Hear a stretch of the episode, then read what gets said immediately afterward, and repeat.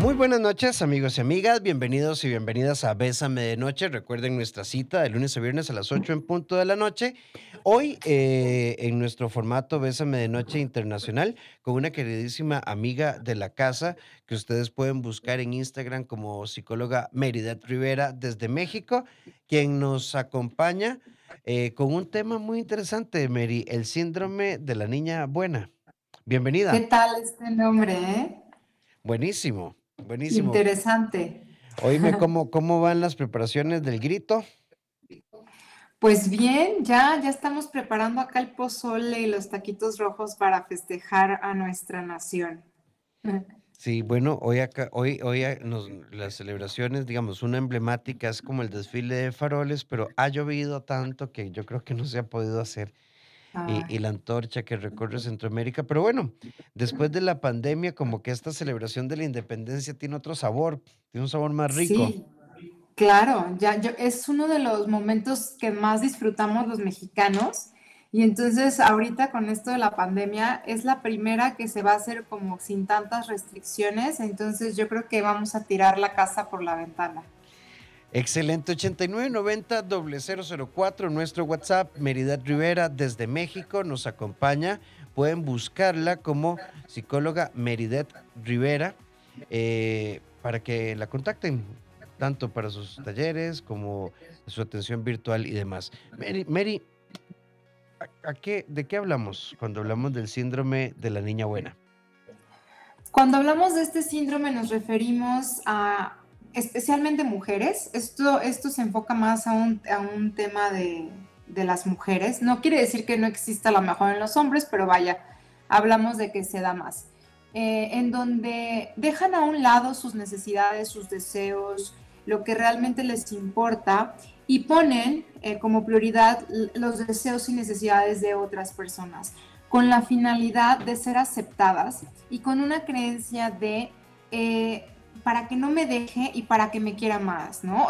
si yo soy una niña buena, si yo soy una niña que obedece, que siempre dice que sí, que siempre está con una sonrisa, que para todo tiene una, una buena actitud, pues la gente me va a querer y va a querer estar conmigo, por lo tanto no voy a ser abandonada ni rechazada. Entonces, básicamente a esto nos referimos un poquito con este síndrome. No es real. O sea, entonces no, no, no soy yo. No, vives literal con una identidad eh, pues impostora, ¿no? O sea, tú, tú, creaste esa identidad. Y esto viene también, como lo hemos hablado en todos los programas, Rafael, desde nuestra infancia, ¿no? Educaciones en donde te enseñan a ser muy bondadosa, muy complaciente, tienes que ser muy educada, tienes que ser perfecta, porque las niñas buenas hacen caso, ¿no? Las niñas buenas siempre tienen que ser complacientes. Entonces, lo que sucede aquí es que vamos adquiriendo todo este bagaje social de educación de nuestros padres y formamos esta identidad en donde no somos nosotras mismas.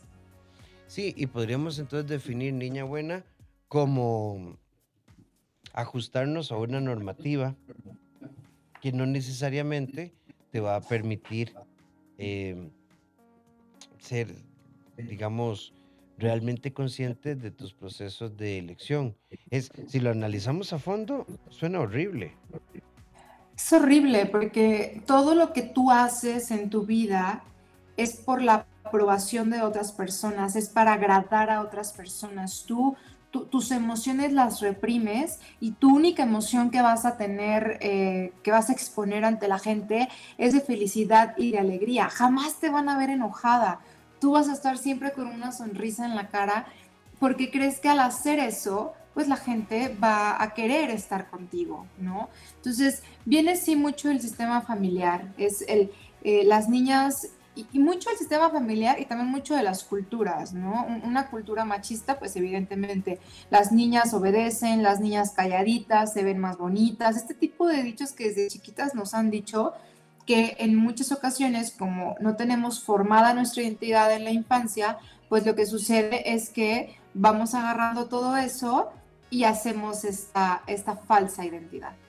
Mary, ya, ya de hecho nos, bueno, es una amiga que nos dice, qué, qué horror, porque escuchándolos ustedes en una conversación con amigos, yo he escuchado amigos decir que buscan como una niña buena, pero para divertirse quieren, es que no lo puedo leer así, suena un poco fuerte, em, como una mujer más em, espontánea. Extrovertida. Extrovertida en la cama y demás. Eh, y, y de pronto cuando uno no llena esas expectativas, una se confunde muchísimo. Sí, y también eso puede hacer que entonces cambies tu personalidad, cambies tu identidad por querer encajar en este tipo de situaciones, o porque esa persona te quiera o, quiera estar contigo, ¿no? Sí, suele pasar. Sí, y los hombres, eh, hablando en culturas machistas, pues van a querer siempre a una mujer que nada más asienta la cabeza con un sí, obedezca, esté calladita, no rezongue y siempre esté de muy buen humor y sea muy complaciente, ¿no? Sí, yo, yo creo, bueno, voy a leerte esta otra consulta, 8990-004, nuestro WhatsApp. ¿Y esto tiene relación alguna, por ejemplo, como tenés un novio, todo bien, o te casás y tenés hijos y entonces ya no te ven, ya no te ven como mujer, eh, te ven como madre? Y eso hizo que yo me divorciara.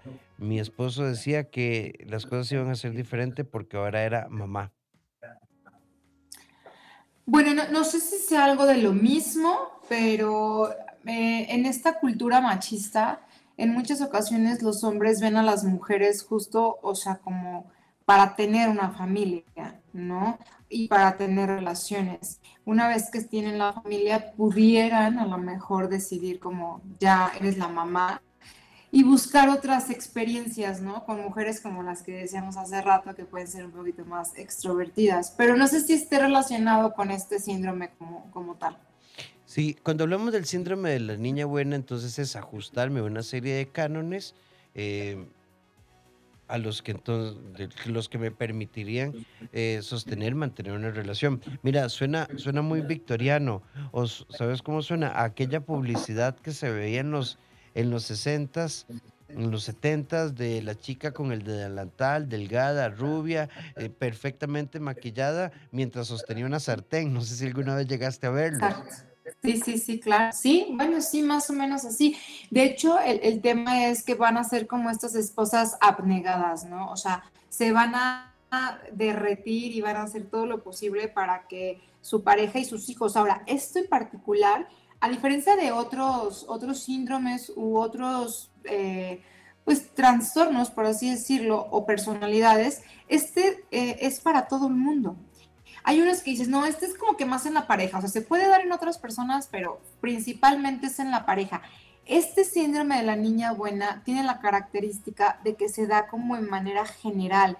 O sea, voy a ser así con mis papás, voy a ser así con mis hermanos, con mis amigos, con mi jefe, con mi pareja, con, con mis hijos, o sea, con todo mundo, yo voy a ser la niña buena y perfecta, porque esa es otra característica. No cabe el error. Ellas se autoexigen demasiado porque necesitan eh, verse como niñas perfectas. Esta necesidad de verse perfecta, yo creo que a la larga hasta puede tener consecuencias como eh, mira, como depresiones, ansiógenas y, demás, incluso eh, depresiones y múltiples represiones. claro.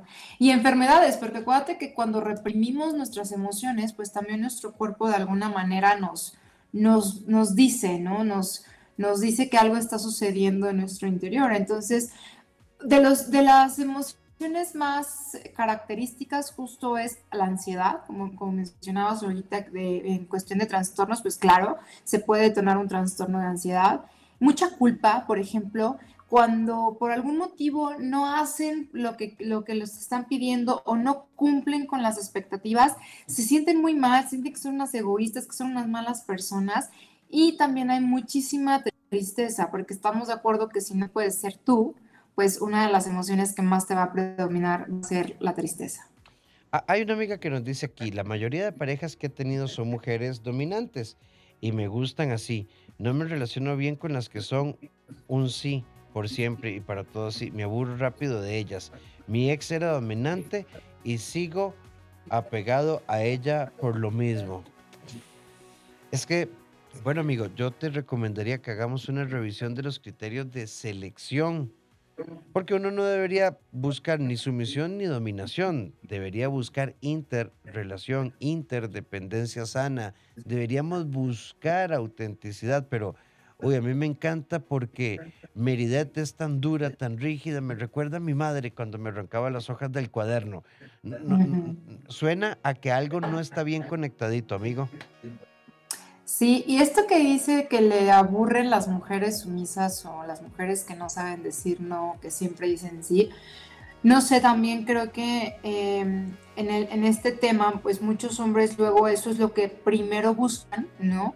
buscan las mujeres sumisas, todo este rollo. Y una vez que pasa el tiempo, que se van relacionando, como que ya dicen, ay, qué flojera, ¿no? O sea, que todo me diga sí, que todo es siempre, siempre todo esté súper flat, no hay ningún problema, todo está perfecto. Y también eso cansa, ¿no? Porque el que no haya problema no significa que no, que, o el que no haya peleas o conflicto no significa que no haya un problema. Entonces, sí, puede ser también que luego eso aburra, pero al principio, en la mayoría de los casos, les gusta y ya después como que ya no me encanta esta situación. Mira, es que no, no, no es real. O sea, es que no, no, puede ser real una persona que viva con un sí programado, incluso Mary, no sé, te lo pongo así como, no, lo que vos querás. Cuando vos digas, no, me parece perfecto. Ok, sí, tenés razón, a mí me cae mal la carne, entonces ahora solo vamos a comer pollo. Eh, es como no tener, no tener don de voluntad a ningún nivel. Es, no tener voluntad, no tener esta toma de decisiones. Incluso en, este síndrome hay una falta o una incapacidad para defenderte, para exigir tus derechos. O sea, si alguien está pasando un límite, si alguien está haciendo algo que te está lastimando, si alguien está diciendo algo en una fiesta que, que te está ofendiendo, tú no vas a decir nada. E, e, es más, vas a sonreír como si fuera una broma o algo, porque le vas a huir al conflicto y no vas a poder defenderte. Obviamente está ligado también a una muy baja autoestima, ¿no? O sea, todo esto eh, representa que la, persona no se valora a sí misma, tiene una, un concepto, una percepción muy baja de quién es ella y que no va a poder estar sin esas personas y que entonces prefiere complacer que eh, imponer su o levantar su voz y que eso le haga que se corra el riesgo de que la dejen. Cuando hablamos de síndrome, es algo que se puede modificar? ¿Es algo que se puede trabajar o es algo que nos va a condenar? Mira, por ejemplo, en este tipo de, síndromes que hemos visto, ¿no? Hablamos la vez pasada del síndrome de Peter Pan, del síndrome de Wendy, ahorita este síndrome de la niña buena. En realidad, estos no están, eh, digamos, en nuestros manuales eh, eh, que usamos los psicólogos o los terapeutas, que son trastornos, ¿no? Así se les denomina y es una forma como de englobar ciertas características. Entonces, sí se puede trabajar y creo que hay, algo importante que hay que ver aquí, es cuestionar estas creencias. ¿De dónde viene esta creencia de que tú tienes que ser muy buena y que esa es la única manera en que las personas te van a amar? Cuestionas eso y te das cuenta de dónde viene a lo mejor ni siquiera era nuestra, o lo más seguro es que ni siquiera era nuestra, ¿no? A lo mejor lo veíamos con mi mamá. Mi mamá era súper complaciente, con mi papá era súper buena, con todo el mundo, y entonces yo me acoplo a esta identidad. Entonces, lo primero es como cuestionarnos de dónde viene todo esto que estamos haciendo. Son las 8 con 16 minutos, esto es Bésame de Noche y estamos hablando del síndrome de la niña buena. Eh, junto a Meridet Rivera desde México. 8990-004 nuestro WhatsApp. Ve esta pregunta, ¿y qué pasa cuando es tu suegra la que te dice, a mi hijo le gusta así la comida, a mi hijo le encantan las cosas así, vos tenés que, mi suegra vive diciéndome cómo tratar al hijo. Y un comentario frecuente en las visitas es, mi amorcito, ¿cómo me lo está tratando la nuera o tengo que llamarle la atención? No la soporto. Tengo ganas de gritarle de todo. Me quedo callada por respeto, pero no la soporto, nos dice esta amiga. Ese es el problema, quedarse callada por respeto. El poner límites no significa que faltes al respeto o que seas una mala persona. Poner límites es indispensable porque ni siquiera tienes que ser grosera, ¿no? O sea, sabe, sabe que es suegra, le agradezco mucho sus comentarios, yo hago lo mejor que puedo, pero a, él o en mi casa se manejan de esta manera las cosas, ¿no? O no permitir ciertos comentarios, pero si nos quedamos callados, nos convertimos en parte del problema. Y entonces la persona va a seguir diciendo, va a seguir diciendo, va a seguir haciendo sus comentarios porque no le estamos poniendo un límite. Y ahí compartimos un poquito la responsabilidad de lo que está sucediendo. Entonces, que no nos dé miedo poner límites. Ve, antes de irnos al corte, Mary, ve, la, la, amiga nos agrega, eh, y lo que pasa es que cuando yo trato de hablar con mi eh, suegra de cualquier cosa o difiero con ella, me dice, mi amor, sea humilde, aprenda, yo ya viví y esto lo hago por amor. Entonces, me deja sin palabras. Sí, claro, pues es una forma también de manipulación, ¿no? Eh, está ahí manipulando, transquiversando y, hasta controlando la actitud de, la persona. Pues yo le diría que aprenda a poner límites de forma saludable y eso le va a hacer que poco a poco este tipo de comentarios disminuyan y vaya teniendo una mejor relación con su suegra. Cualquier cosa que a uno lo disminuya, aunque te lo vendan como amor, no es amor porque causa dolor. Eh, eh, no, y si es amor no te va a disminuir. Correcto. No, te vas a hacer sentir así. Mary, hay una pregunta acá que me parece muy interesante. Hay una amiga que dice, ¿qué diferencia hay en tratar de ser buena porque te agreden o ser buena porque uno quiere complacer?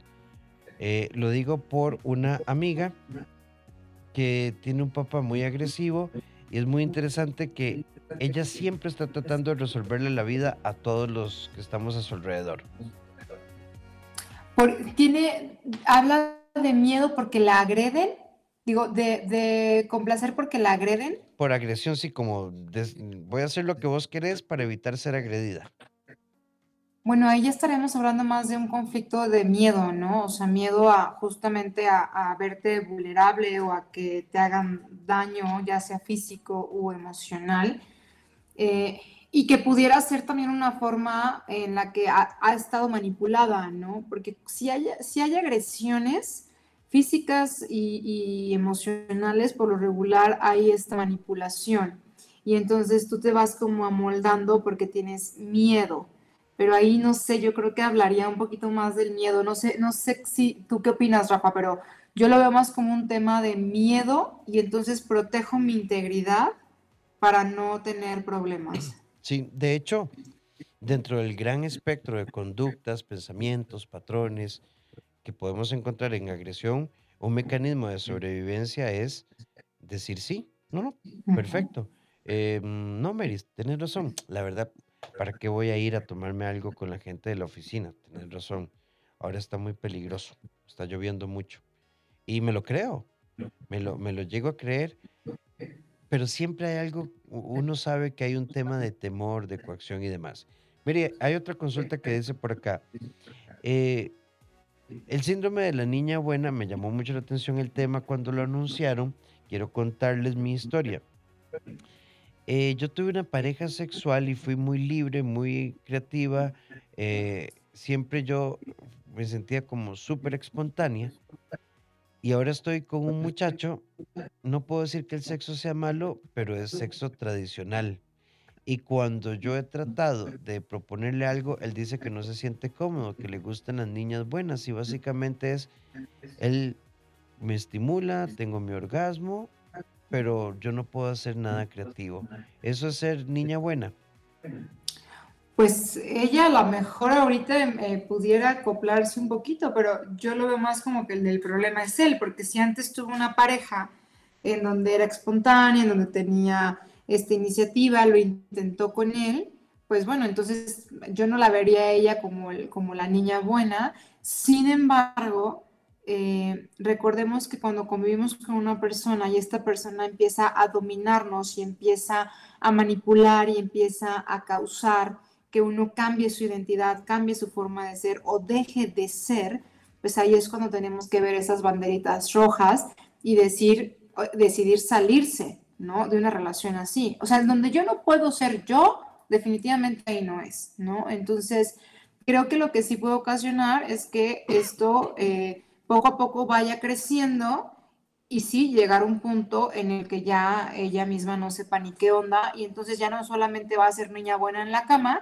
sino que va a ser niña buena en todos los aspectos de, la relación. Sí, incluso ustedes podrían, a ver si él quiere, intentar buscar terapia, porque yo sí veo como una idea equivocada. Creatividad, espontaneidad, eh, variaciones de posición, em, texturas, ambientes, juego erótico asociarlo a que no es bueno y que el sexo bueno es, no sé, posición del misionero, el hombre arriba, a ver, un par de besillos en la boca, estimulación oral o manual de eh, los pechos o la vulva, eh, eh, orgasmo y 12 minutos después decir, wow, estuvo increíble. aquí, hay, aquí hay un tema también de conducta sexual que hay que revisar. Sí, muchos tabúes, muchas creencias a lo mejor por parte de él que no le permiten eh, disfrutar plenamente su sexualidad. Sí, y es muy interesante, amiga, que vos estés ajustándote y ajustándote sin ser auténtica. Alguien por acá dice, eh, a mí me pasa esto, yo trato de ser buena en todo, pero me pasa como en el trabajo y con mis amigas, me da miedo sentirme juzgada. Y cuando siento que cometí un error o, por ejemplo, dije una mentira porque no quería dar una explicación, eh, siento mucha ansiedad. Pero yo soy así, yo trato de ser buena en todo. ¿Tiene relación con el tema? Nos pregunta una amiga.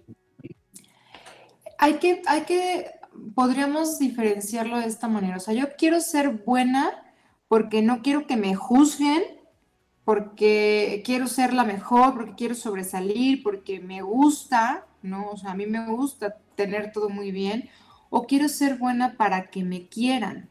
Yo creo que esa es la diferencia. El síndrome de la niña buena se basa en yo voy a ser complaciente, voy a hacer todo lo que la, voy a cumplir con todas las expectativas para conseguir el cariño y el amor de las personas que me rodean. O sea, la finalidad es el amor, es sentir amor o es obtener amor. Si es para que no me juzguen, pero no estoy hablando del amor, si es porque a mí me gusta mucho este, tener todo ordenado y ser sobresaliente, pero no me interesa como tal eh, conseguir el amor el afecto de las personas, yo diría que no. Pero vaya, si se autorreflexiona y se da cuenta que es porque tiene esta necesidad de afecto, ahí a lo mejor podría ser eso. ¿Cuán frecuente es? Nos pregunta una amiga. Pues podría ser más frecuente de lo que imaginamos. Lo que pasa es que esto no se consulta muchas veces. Como no lo ves como un problema, porque la mayoría de los casos esto viene desde chiquita, entonces desde chiquita vienes comportándote así y no te das cuenta que esto no es la manera correcta. No es como que siempre has estado bien y de repente tienes una depresión o de repente tienes un problema de ansiedad o de repente fuiste violentada o no sé, cualquier cosa que te, que te requiera acudir con un terapeuta. Como no te das cuenta y como no lo sabes, no hay manera de poder aceptarlo y pedir ayuda. Nosotros la mayoría de las veces nos damos cuenta porque llegan a consulta con estos síntomas o con estas características y o te vas por este síndrome o te vas por la dependencia emocional, entonces ya más o menos vas ahí clasificando. Eh, pero no, no hay como datos específicos porque no, no se detecta o no se autodiagnostica eh, frecuentemente. Sí, además que se normaliza, se normaliza un montón, porque no, no, no es un problema. Alguien por acá dice, ve, buenas noches, eh, no tengo claro el concepto de niña buena, es decir, es decir todo que sí, y es solo en cuestión de pareja. No, no necesariamente. No sucede con hijos, con tu trabajo, con tu jefe, con tus papás, con todo el mundo. Sí, es la incapacidad. Es, una adulta incapaz de decir no, incapaz de priorizarte, incapaz de defenderte, incapaz de decir que algo no te agrada o de estar en desacuerdo, incapaz de exigir ciertos derechos que, mereces, incapaz de poner límites, ¿no? Es una adulta, o sea, es una persona en cuerpo de una adulta, pero con la voluntad y con la autonomía de una niña de, no sé, siete años. Sí, e, existe, y, y, siempre es como un caminar muy frágil. Yo me imagino, Mary, me corriges, camino muy observante, muy observante de tu rostro, de tu sonrisa, del agrado. Y, creo que a la par del síndrome de la niña buena podría también haber otras cositas, ansiedad, dependencia, distorsiones respecto al amor, eh, búsqueda de aprobación, evitación de fracaso. Esto no viene puro, digamos. Sí, no, trae como subproblemas o subconflictos que hay que venir resolviendo. Eh, fíjate que yo siento que todo esto es muy cansado y llega a un punto en el que tanto agotamiento físico y emocional por no caer en el error y ser perfecta, termina eh, afectando significativamente la salud emocional de las personas. Entonces, aunque tú estés con la sonrisa y todo, o sea, no siempre vas a poder estar así y va a llegar un punto en el que ya no vas a poder sostener más esa sonrisa. Y entonces ahí es cuando las pacientes o las personas es, piden ayuda o de plano se resignan, porque lo que acabas de decir es súper cierto, se normaliza tanto que es como de, pues ya, esto ya me tocó, así es esto, así es la vida, ni modo. Y entonces se conforman con lo que tienen y siguen, ¿no? Son personas que al final a veces a lo mejor terminan quedando incluso muy solitarias, eh, porque pues la gente también, como te decía hace rato, ¿no? Terminan por cansarse de este tipo de actitudes. Sí, ve, por acá nos dice una amiga, está mal sentir poca tolerancia hacia mi novio, a quien le encanta hacer favores a todas sus amigas. En un mismo día, llevar a una a una cirugía, llevarle un mueble a la otra y hacerme a mí esperar por un mandado al que ofreció acompañarme, pero se le pasó a leer un mensaje. No tengo problemas con el que él quiera ser amable. Quiero ser niña buena respetando eso, pero me molesta que eso se interponga en nuestros espacios. ¿Soy una niña mala por esto? No, bueno, es que ya hablamos de que necesitas justamente poner límites, ¿no? Es que el tema de, de si digo o no digo se cataloga mucho con esto de qué tal que piensan que soy una mala persona, ¿no? O en este caso soy una niña mala. No, los límites son necesarios y no vamos a poder tener relaciones sanas si no ponemos límites en ellas. Entonces, aquí es a lo mejor eh, si él quiere hacer todos los favores que quiera, pues adelante, ¿no? Ese, ese ya es problema de él y habría que ver por qué es tan complaciente y por qué tanta ayuda hacia otras personas. Pero en el tema de ella, si tú y yo tenemos un compromiso y a menos que sea una urgencia, pues quedamos en algo, ¿no? Y entonces el límite es que respetes mi tiempo, que respetes el acuerdo que habíamos quedado. Y tengo que decirlo, porque si no lo digo, va a volver a pasar. Entonces, no es que seas mala, es que al final del día debemos de ser nosotros nuestra prioridad. Y si a mí me molesta esta situación, debo de decirlo. Si no, pues no tiene ningún... Entonces ya ni mejor ni digo nada porque al final del día eh, me enojo, pero no le digo a la persona lo que está sucediendo y entonces no hay como una resolución al respecto. Sí, y yo creo que, a ver, es circunstancial, digamos, podría ser circunstancial, pero también yo, yo creo que hay que tener mucho cuidado. Hay personas que viven muy hacia afuera. Em, no sé, voy, voy a poner un ejemplo, una conversación que tuve con Mary. Mary, estoy con la planificación de octubre, noviembre, diciembre. Uy, sí, Rafa, pero mira, necesito acomodar esto, esto y esto primero. eh, pero ¿qué pasa si Mary dijera, uy, ¿ahora qué hago? Porque si le digo que no a Rafa y no me vuelve a invitar, y si Mary me dice, entonces, no, no, pues se puede o no se puede. Claro. La, la vida tiene que ser muy clara, pero cuando yo asumo sin poder, algo hay ahí, Mary. Sí, y cuando de alguna u otra manera vas a decir sí, pero a lo mejor te vas a meter en conflictos por no querer quedar mal y eso te ocasiona problemas, pues estamos justamente no respetando nuestros propios límites. Creo que la base es la comunicación, ¿no? Aprender a decir las cosas de una manera asertiva. Sabes que eh, cuando podamos coincidir, qué padre, mira, yo, yo puedo en estos horarios, este, si, si lo podemos lograr y podemos empatar, qué padre, y si no, la vida es tan hermosa y hay tantas cosas que después podemos coincidir, pero no, el tema no es conflictuarnos. El no decir las cosas nos conflictúa más que cuando las decimos. Y esa es una creencia de la gente y de que mejor es quedarse callado. Bueno, de hecho existe un dicho, no sé si en México lo usan, pero aquí es frecuente escuchar, Mary, calladita más bonita. Sí, claro. Sí, sí, sí. Y, e incluso, yo, fue, no, ya se me cruza un cable, no sé si fue con vos que lo hablé, eh, digamos, en la infancia, no sé ahora cuán de moda pueda estar, pero yo creo que vos creciste con Hello Kitty. Mm, sí, no era fan, pero sí, sí me tocó. Era, era como de, de- ¿verdad? Yo creo que en las generaciones más recientes no es tanto. ¿Cómo era Hello Kitty? Era una gatita tierna, rosadita, simpática, todo pequeñito, todo ordenadito, con una particularidad. Hello Kitty no tiene boca. Mm. Entonces hem- hemos crecido con un montón de estos estereotipos. A- Aquí, aquí había un libro, por supuesto lo quitaron hace años. Yo, yo aprendí lectoescritura con eso que se llamaba Paco y Lola. Era mamá amasa la masa y papá lee el periódico. Entonces, eh, pues hemos crecido con muchos de estos patrones. Sí, es lo que te decía, es algo muy de, la educación y la cultura y todavía existe. O sea, yo te podría decir que yo viví en una, en un ambiente familiar, eh, no, no soy tan grande, y en el ambiente familiar mi mamá era muy sumisa, mi mamá era muy complaciente con mi papá, ¿no? Claro, traía ahí algunas cuestiones y todo, pero era demasiado sumisa y eso se aprende. Y entonces de repente yo también volteé y dije, ah, caray, ¿qué me está pasando, no? O sea, estoy replicando esa conducta porque viene de, viene tan inconsciente. Es como te meten un chip desde que estás chiquita y ahí está. A lo mejor no lo tienes tan a la vista, pero ahí está.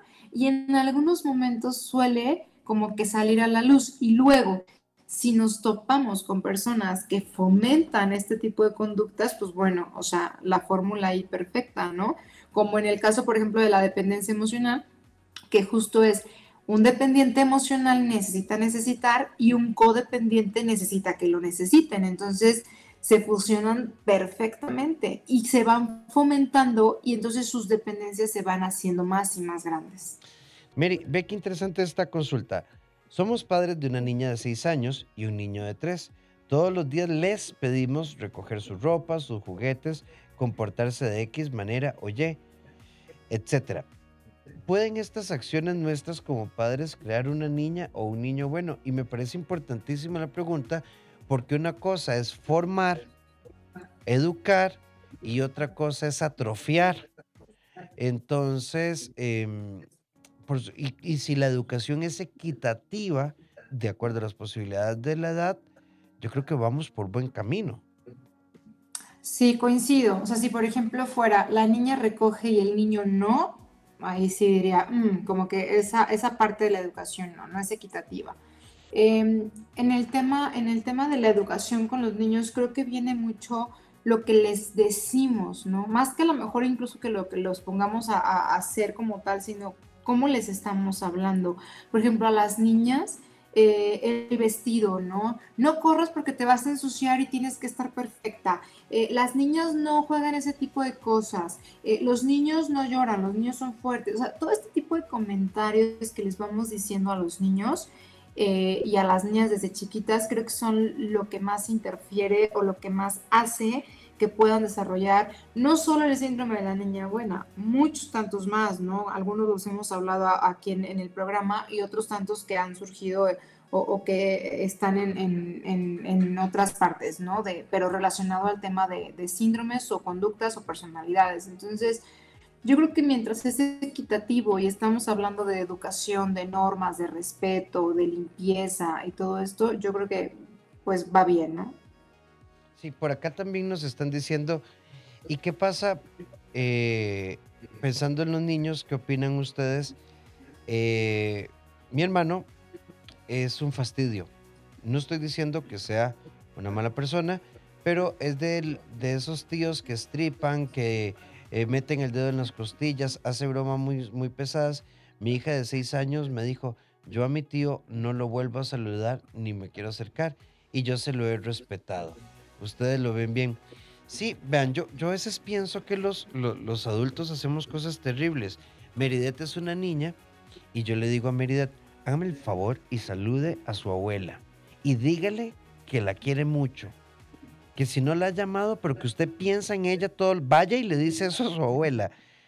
Pero si yo, si yo fuera adulto y a mí me dijeran, vaya almorzar con esa persona y páguele la comida como adultos, no lo haríamos. No, ¿No te parece que es lo mismo? Eso es violencia. Claro, y eso pasa mucho. Saluda, no quiero, saluda, no seas grosero, ¿no? Eso es, ese es el problema. Hay que respetar, ¿no? Incluso a lo mejor respetas y después le preguntas, oye, ¿por qué no quisiste saludar? Ay, pues porque no me dio la gana, ¿no? Bueno, mira, vas ahí tratando de explicar, ¿no? Pero sin obligarlos a hacer algo que no quieren. En este caso, yo creo que esta, esta es una mujer, ¿verdad, Rafa? Yo creo que está súper bien en que haya respetado la decisión de la niña y más cuando se da cuenta que su hermano pues, es pesado, ¿no? O sea, yo también no, no, quisiera que estuviera mi hija expuesta y que a lo mejor después eh, le amargara el momento o le causara algún conflicto porque yo la obligo a que lo salude, ¿no? O sea, que bueno, y qué padre de la niña que desde chiquita está poniendo límites. Sí, y además, entonces, y no te preocupes porque puede ser que la gente diga, oye, es que tu hija es un dolor, es que tu hija es de cristal, es que no, es que no me gusta. No me gusta ese nivel de contacto físico y tiene derecho. Hay que aprender a diferenciar cuando lo hacen por berrinches, porque están de mal humor, lo que tú quieras, a cuando lo hacen porque no tienen deseos de hacerlo. Oye, no me cae bien mi tío, oye, mi, mi tío es muy pesado, oye, este, no me gusta cómo me toca. Eh, o sea, tengo que respetar eso de mi hija, no puedo invalidar lo que ella está sintiendo. Eh, bueno, hay otra mamá que nos pregunta, soy, soy mamá de un adolescente, mi hija es cero femenina, siempre anda con el mismo jeans, uno sabe que ella está cerca porque ese pantalón siempre está hediondo, eh, no se peina, los fines de semana le digo que se ponga algo más bonito o incluso que se maquille un poquito y mi hija usa el mismo jeans, camisetas y se hace cola. Yo no sé si debo respetárselo o qué, pero me parece poco femenina. Híjole, pues complicado aquí porque habría que ver el contexto, ¿no? O sea, el, tema de, cómo te vistes y, cómo, cuál es tu estilo, por así decirlo, creo que no debería eh, ser motivo de conflicto para nadie, ¿no? Debería haber esta libertad de que cada quien se viste y se ponga lo que quiera, pero dentro de todo también hay normas, ¿no? O sea, de, de higiene y de limpieza, si es desagradable el olor, este, si de alguna u otra manera eh, su apariencia puede interpretarse de otra manera, pues bueno, ahí habría que, ver qué está sucediendo y habría que ver la edad de la, de la chica, ¿no? Porque si es una adulta, pues difícilmente te puedas estar metiendo. Eh, pero si es un adolescente que todavía tienes autoridad sobre ella, pues habría que ver, hay que indagar qué es lo que está sucediendo. Sí, Ahora, también hay etapas, creo yo, hay, etapas y a veces es como grupo de pares. Hay chicos, ¿verdad? Que, se ponen en tendencia, no sé. Es que ahora solo anda el pelo en la cara y cuando ves el grupo de amigos todos andan con el pelo en la cara, eh, después se les pasa. Diferente es que vos veas todo esto y no sé, de pronto hay autolesiones y bajan las calificaciones y no come. Tenemos que hacer lecturas más integrales. O incluso no sé si Mary pensará igual. Y a veces nos toca respetar, es el estilo. Son estilos, son modas, ¿no? Este, que, vienen y, van, y algunos se quedarán con esas modas, pero pues es creo que parte de la búsqueda justo de la, de la identidad. Cuando estás adolescente y muy joven, o sea, vas con la marea, ¿no? Y haces y, vas con esto y ahora haces lo otro, porque estás buscando justo cuál va a ser tu identidad.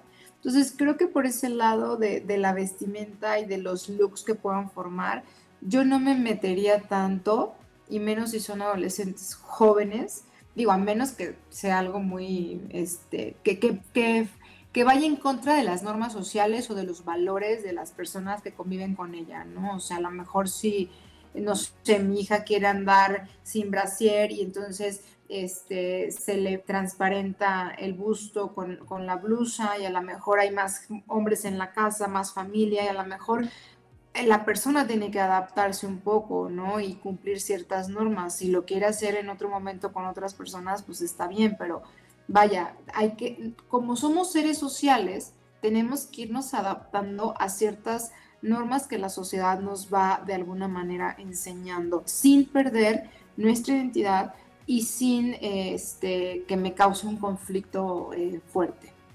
Sí, eh, 8 con 51 minutos.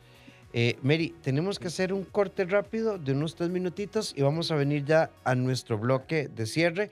Hay una consulta acá muy interesante. Y si yo disfruto ser sumisa porque de esa manera mi pareja siempre está contenta, ya venimos.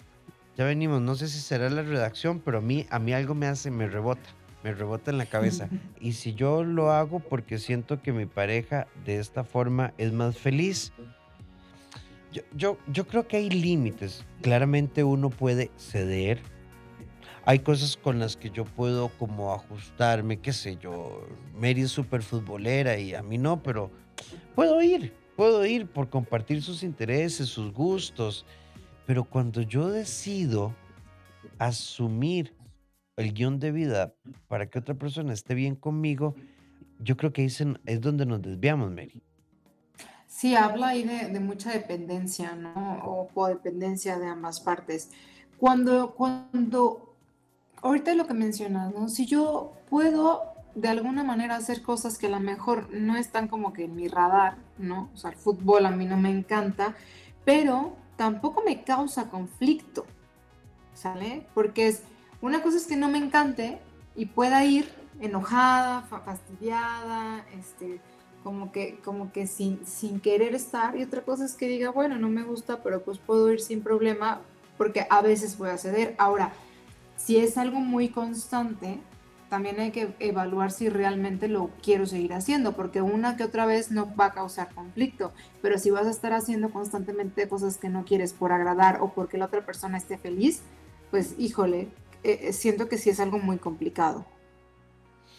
Sí, sí, sí. Hay, líneas muy delgadas en esto.